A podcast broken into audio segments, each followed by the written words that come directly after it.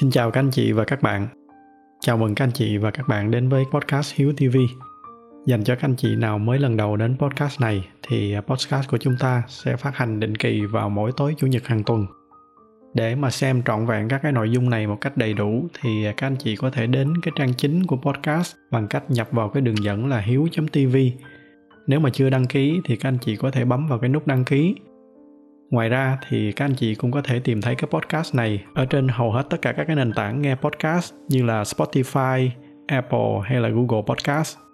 Một lần nữa xin chào các anh chị và bây giờ chúng ta cùng nhau bắt đầu cái chủ đề ngày hôm nay.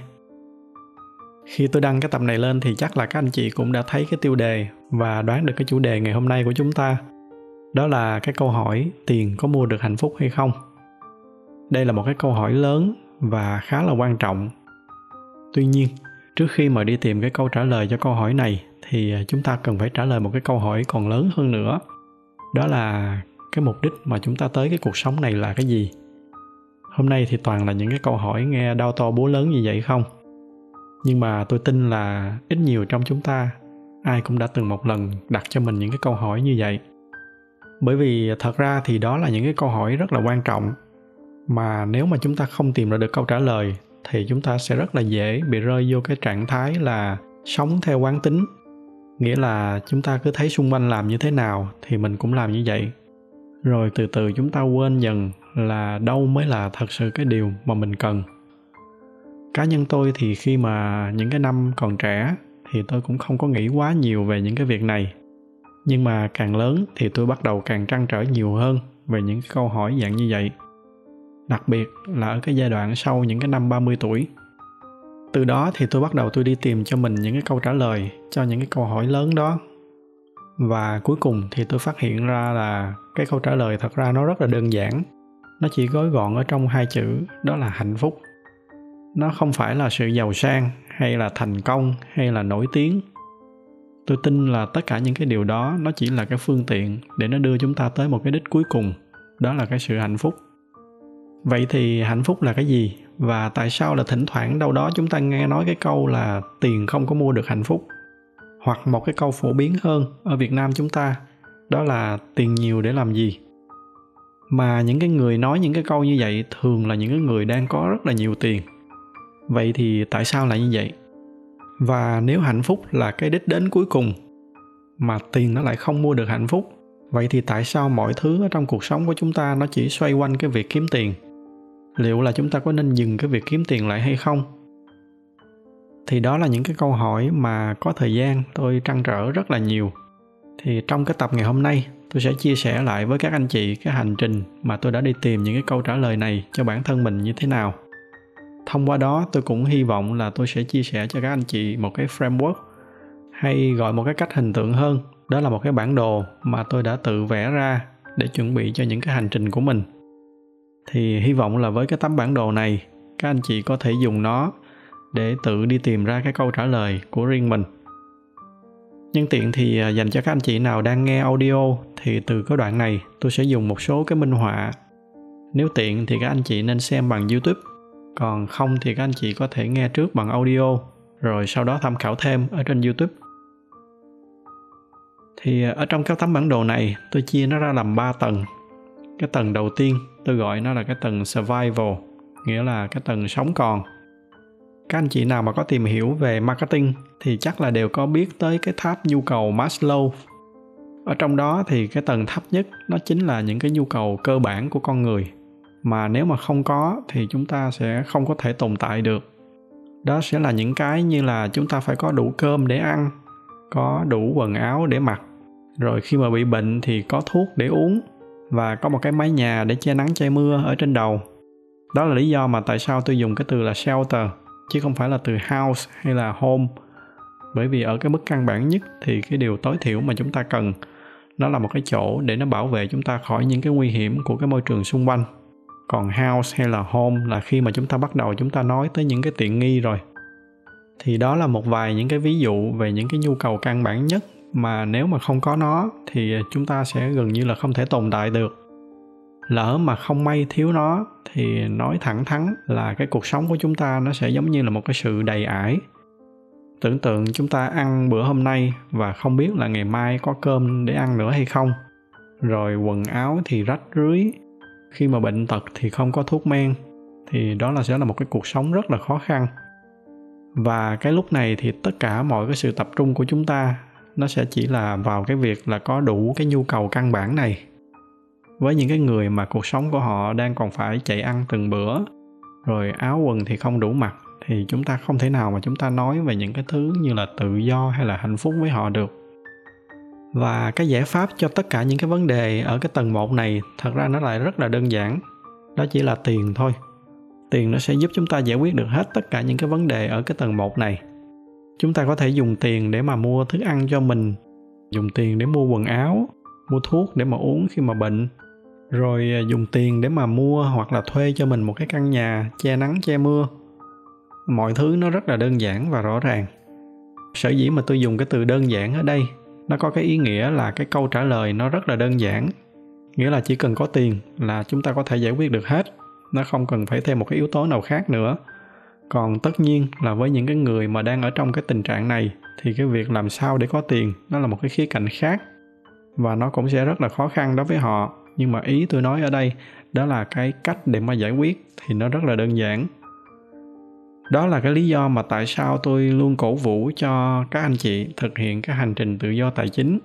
Bởi vì cái hành trình tự do tài chính, nó là cái cách hữu hiệu nhất để mà giúp chúng ta tránh được cái việc là phải rơi vô cái trạng thái này nếu mà các anh chị còn nhớ thì những cái giai đoạn đầu của cái hành trình tự do tài chính, thật ra nó chính là nó giúp cho các anh chị thoát ra được khỏi nợ nần, rồi từ đó dần dần thoát ra được khỏi cái cảnh lệ thuộc tài chính về một cái ai đó.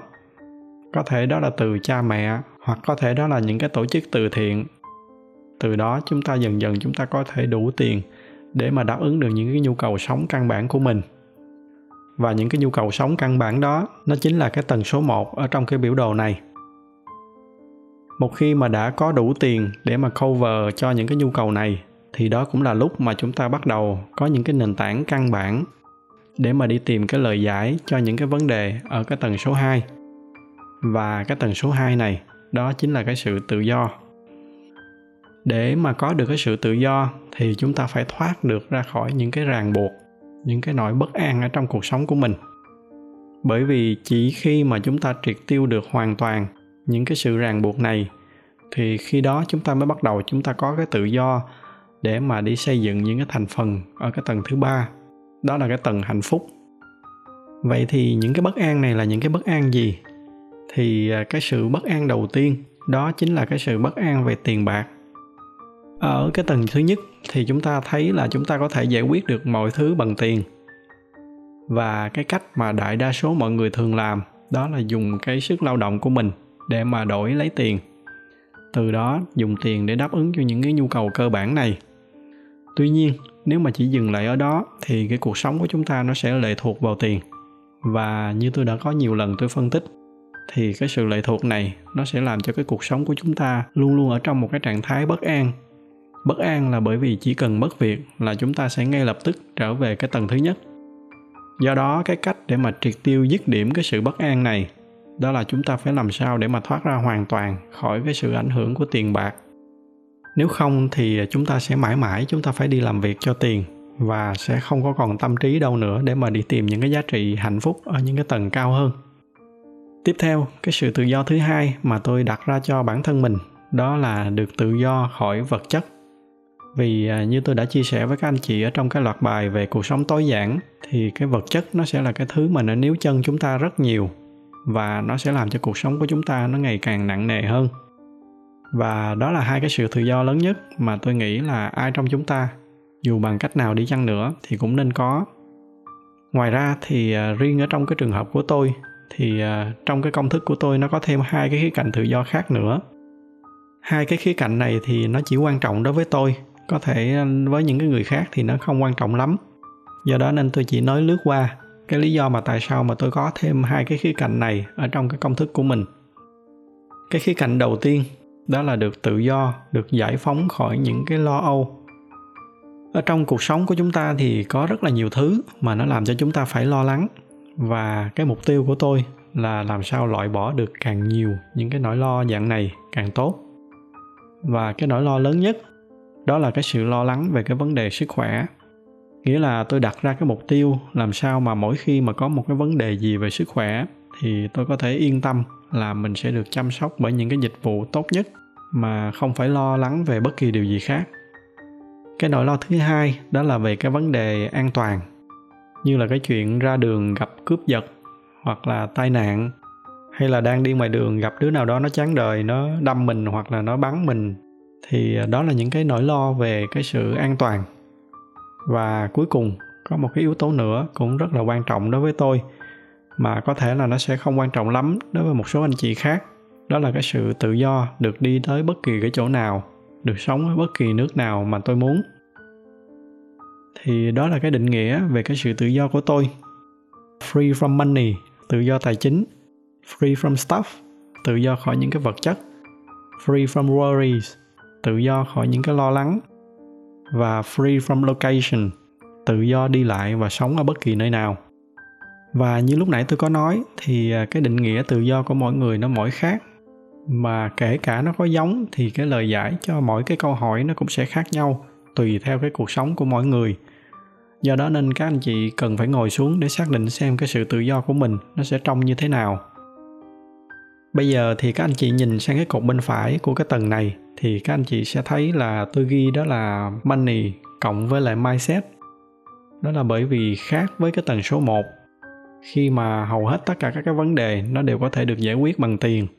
Thì ở cái tầng số 2 này, ngoài cái việc là phải tích lũy được một cái lượng tiền nhất định, thì bên cạnh đó chúng ta phải xây dựng cho mình một cái khía cạnh khác nữa, đó là về mindset. Như là tôi đã chia sẻ với các anh chị ở trong các cái loạt bài trước để mà thực hiện được cái hành trình tự do tài chính và cái cuộc sống tối giản, thì một cái yếu tố quan trọng không thể thiếu, đó là chúng ta phải xây dựng được một cái mindset biết đủ. Chúng ta không thể nào mà hoàn tất được những cái hành trình này nếu mà không xây dựng được cái mindset biết đủ cho mình.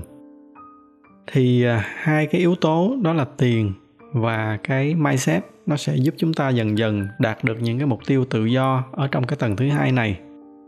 Và chỉ khi nào mà đạt được cái sự tự do này rồi thì khi đó chúng ta mới có thể yên tâm để mà đi xây dựng những cái khía cạnh ở một cái tầng cao hơn. Đó là cái tầng hạnh phúc. Đây là cái tầng cao nhất và cũng là cái tầng khó đạt nhất. Sở dĩ mà nó khó là bởi vì đây là một cái tầng mà nó không có thể mua được bằng tiền. Những cái hạnh phúc ở trong cái tầng này là những cái điều mà tôi tin là ai ai ở trong cuộc sống cũng muốn hướng tới. Đó là cái sự yêu thương. Đây có thể là tình yêu nam nữ, vợ chồng hoặc có thể là tình cảm gia đình, tình cảm bạn bè, hoặc kể cả là tình cảm cộng đồng. Tiếp theo nữa đó là cái joy, là những cái niềm vui ở trong cuộc sống, là cái sự hứng thú khi mà mỗi ngày chúng ta được thức dậy làm những cái việc mà mình yêu thích. Rồi cao hơn nữa, đó là fulfillment, là cái cảm giác được mãn nguyện, cảm thấy cuộc sống mình nó trọn vẹn và có ý nghĩa. Rồi cái tầng cao hơn nữa, nó sẽ là life purpose đó là khi mà chúng ta tìm ra được những cái mục tiêu cao hơn, vượt ra ngoài cái sự sung sướng cho riêng bản thân mình. Là khi mà chúng ta bắt đầu chúng ta tìm thấy cái niềm vui ở trong cái việc tạo ra giá trị cho xung quanh và thấy cái người khác cũng được thành công và hạnh phúc. Đó là khi mà chúng ta bắt đầu chúng ta nghĩ tới những cái legacy mà mình sẽ để lại sau khi mà mình ra đi khỏi cái cuộc đời này. Và những cái điều này dần dần nó sẽ đưa chúng ta tới một cái tầng cao nhất đó là khi mà chúng ta bắt đầu chúng ta tìm được cái sự thanh bình và cái sự an yên ở trong cuộc sống. Cái đoạn này thì nghe nó có thể nó hơi xa vời, thậm chí là với một số người có thể nghe nó hơi sáo rỗng. Nhưng mà tôi tin đó là những cái điều mà ai cũng muốn. Chỉ có điều là nó giống như là một cái ảo ảnh ở trong sa mạc. Mình nhìn thấy nó đâu đó ở trước mặt, biết là mình muốn có nó, nhưng mà đôi khi là vì những cái vấn đề ở trong cuộc sống nó không có cho phép chúng ta được nghĩ tới những cái điều xa vời như vậy. Và như nãy tôi có nói, thì đây là cái tầng khó đạt được nhất. Bởi vì tất cả những cái thứ ở trong cái tầng này đều là những cái thứ mà không thể mua được bằng tiền, mà hầu hết nó đều phải đạt được bằng cái mindset và những cái nỗ lực của cá nhân. Và tuy là những cái khía cạnh ở trong cái tầng này nó không có mua được bằng tiền, nhưng mà những cái mindset này nó chỉ có thể đạt được sau khi mà chúng ta đã thoát được ra khỏi cái sự ảnh hưởng của tiền bạc và vật chất. Nghĩa là sau khi mà chúng ta đã qua được cái bước số 2 bây giờ thì như đã hứa với các anh chị ở cái đoạn đầu. Tôi sẽ chia sẻ với các anh chị cái cách mà tôi đã chọn để giải quyết cái tấm bản đồ của mình như thế nào. Tại vì nếu mà chỉ nói lý thuyết không á, thì có thể là các anh chị sẽ hơi khó hình dung.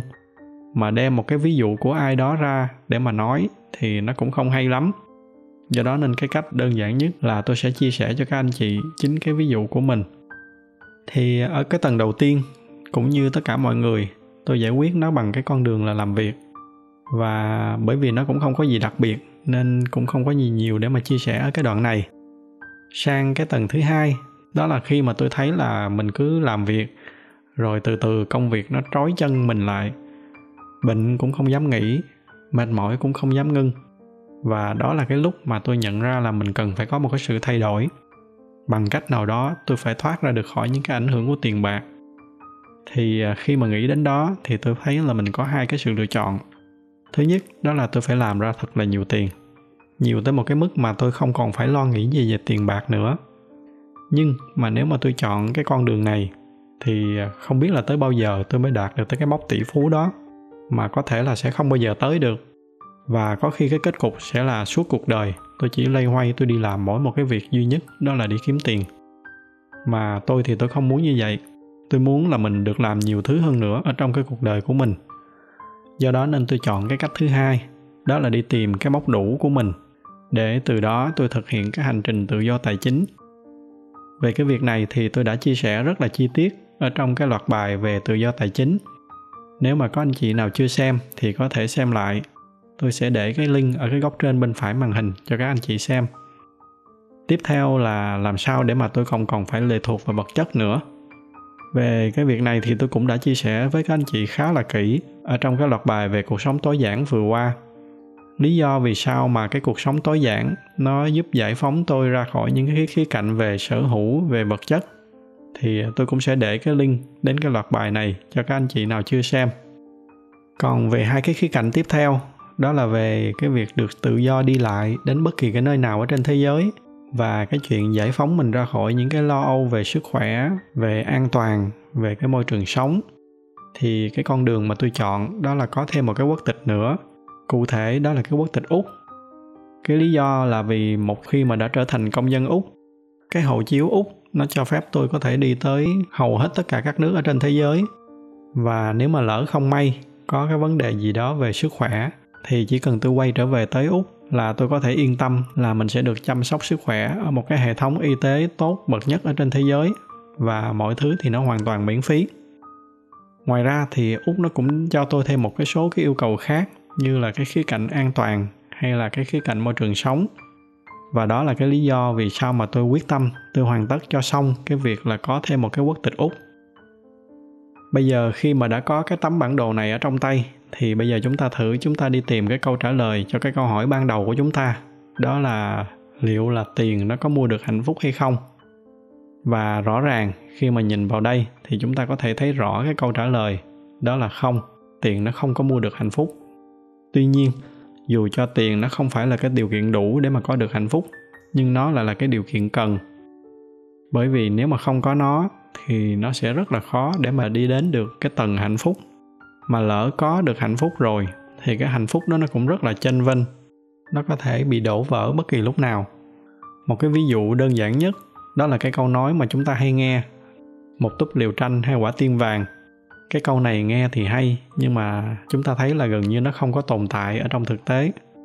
Tại vì có một cái thực tế đơn giản là dù có yêu nhau tới mấy đi nữa, mà suốt ngày cứ phải vật lộn với cơm áo gạo tiền, thì cái hạnh phúc đó nó rất là dễ bị đổ vỡ và không phải chỉ là ở trong cái chuyện tình cảm không đâu. Chúng ta có thể lấy một cái ví dụ khác nữa là những cái người họa sĩ. Họ đã tìm thấy cái niềm vui ở trong cuộc sống của mình, thậm chí là với những cái người quá đam mê, thì có thể gọi là họ đã tìm được cái mục đích sống của mình luôn rồi. Đó là cái việc vẽ tranh. Nhưng mà khi mà không có cái nền tảng về tài chính và tự do, thì cái niềm đam mê đó sẽ có lúc nó phải nhường chỗ cho những cái vấn đề về cơm áo gạo tiền ngược lại, bây giờ chúng ta tưởng tượng, giả sử cái người đó đã có đủ được những cái tự do ở trong cái tầng 2 rồi, thì họ có thể chọn vẽ tranh suốt phần đời còn lại của mình, cũng không sao đó là cái lý do vì sao mà tôi nói hạnh phúc được xây dựng ở trên cái nền tảng vững chắc, thì cái sự hạnh phúc đó nó sẽ chắc chắn hơn rất là nhiều có một số người họ không thấy được toàn bộ cái bức tranh này, nên họ cứ chăm chăm họ đi thẳng tới cái tầng số 3 trong khi những cái tầng bên dưới thì chưa xây xong. Ví dụ là chúng ta đi thẳng tới cái sự an yên, trong khi vẫn còn đang thiếu trước hụt sau, thì trong đại đa số trường hợp, nó gần như là không thể nào xảy ra được. Khi mà nhìn đi nhìn lại, thì tôi chỉ thấy duy nhất có một cái nhóm, đó là những cái nhà tu hành, thì họ mới làm được cái điều này. Họ đi thẳng tới cái mục tiêu cao nhất, đó là đi tìm cái sự an yên, đi tìm cái life purpose còn những cái nhu cầu căn bản, thì họ sống nhờ vào cái sự quyên góp của phật tử nhưng mà như tôi có lần tôi nói, kể cả những cái trường hợp này thì đại đa số các thầy, ít nhiều cũng phải có những cái lo lắng về khía cạnh kinh tế và cả những cái khía cạnh khác cho cái chùa của mình. Đó là trường hợp của các thầy, còn với đại đa số những cái người bình thường như chúng ta thì gần như là không thể nào làm theo cách đó được. Để mà có được một cái sự hạnh phúc, an yên cho nó vững chắc thì bắt buộc chúng ta phải đi từ dưới lên. Bắt buộc chúng ta phải xây dựng những cái hạnh phúc đó ở trên một cái nền tảng chắc chắn thì cái sự hạnh phúc đó nó mới vững chắc và nó mới tồn tại lâu dài được. Hạnh phúc nó là một cái điều xa xỉ mà ngay cả những cái người giàu có cũng chưa chắc có được, cho nên nó sẽ còn khó hơn rất là nhiều lần nếu mà chúng ta vẫn còn đang phải loay hoay với những cái ràng buộc về tiền bạc và vật chất. Nói như vậy không có nghĩa là phải đợi đến khi có hết tất cả những cái thứ này rồi thì chúng ta mới được đi tìm và xây dựng những cái điều mà nó mang tới cho mình hạnh phúc nhưng mà cái hạnh phúc mà chúng ta xây dựng nó sẽ chắc chắn hơn rất là nhiều nếu mà nó được tạo ra trên những cái nền tảng vững chắc ở cái tầng số 2. Và tương tự như vậy, để có được cái tầng số 2 thì bắt buộc chúng ta phải có tầng số 1. Cái đoạn này thì tôi phải dùng cái từ bắt buộc chứ không phải là nên hay không nên nữa bởi vì không có tầng số 1 thì không có cách nào chúng ta lên được tầng số 2. Cái bằng chứng là chúng ta không thể nào mà chúng ta nói về tự do này hay tự do kia với những cái người mà họ đang còn phải ăn bữa đói bữa no.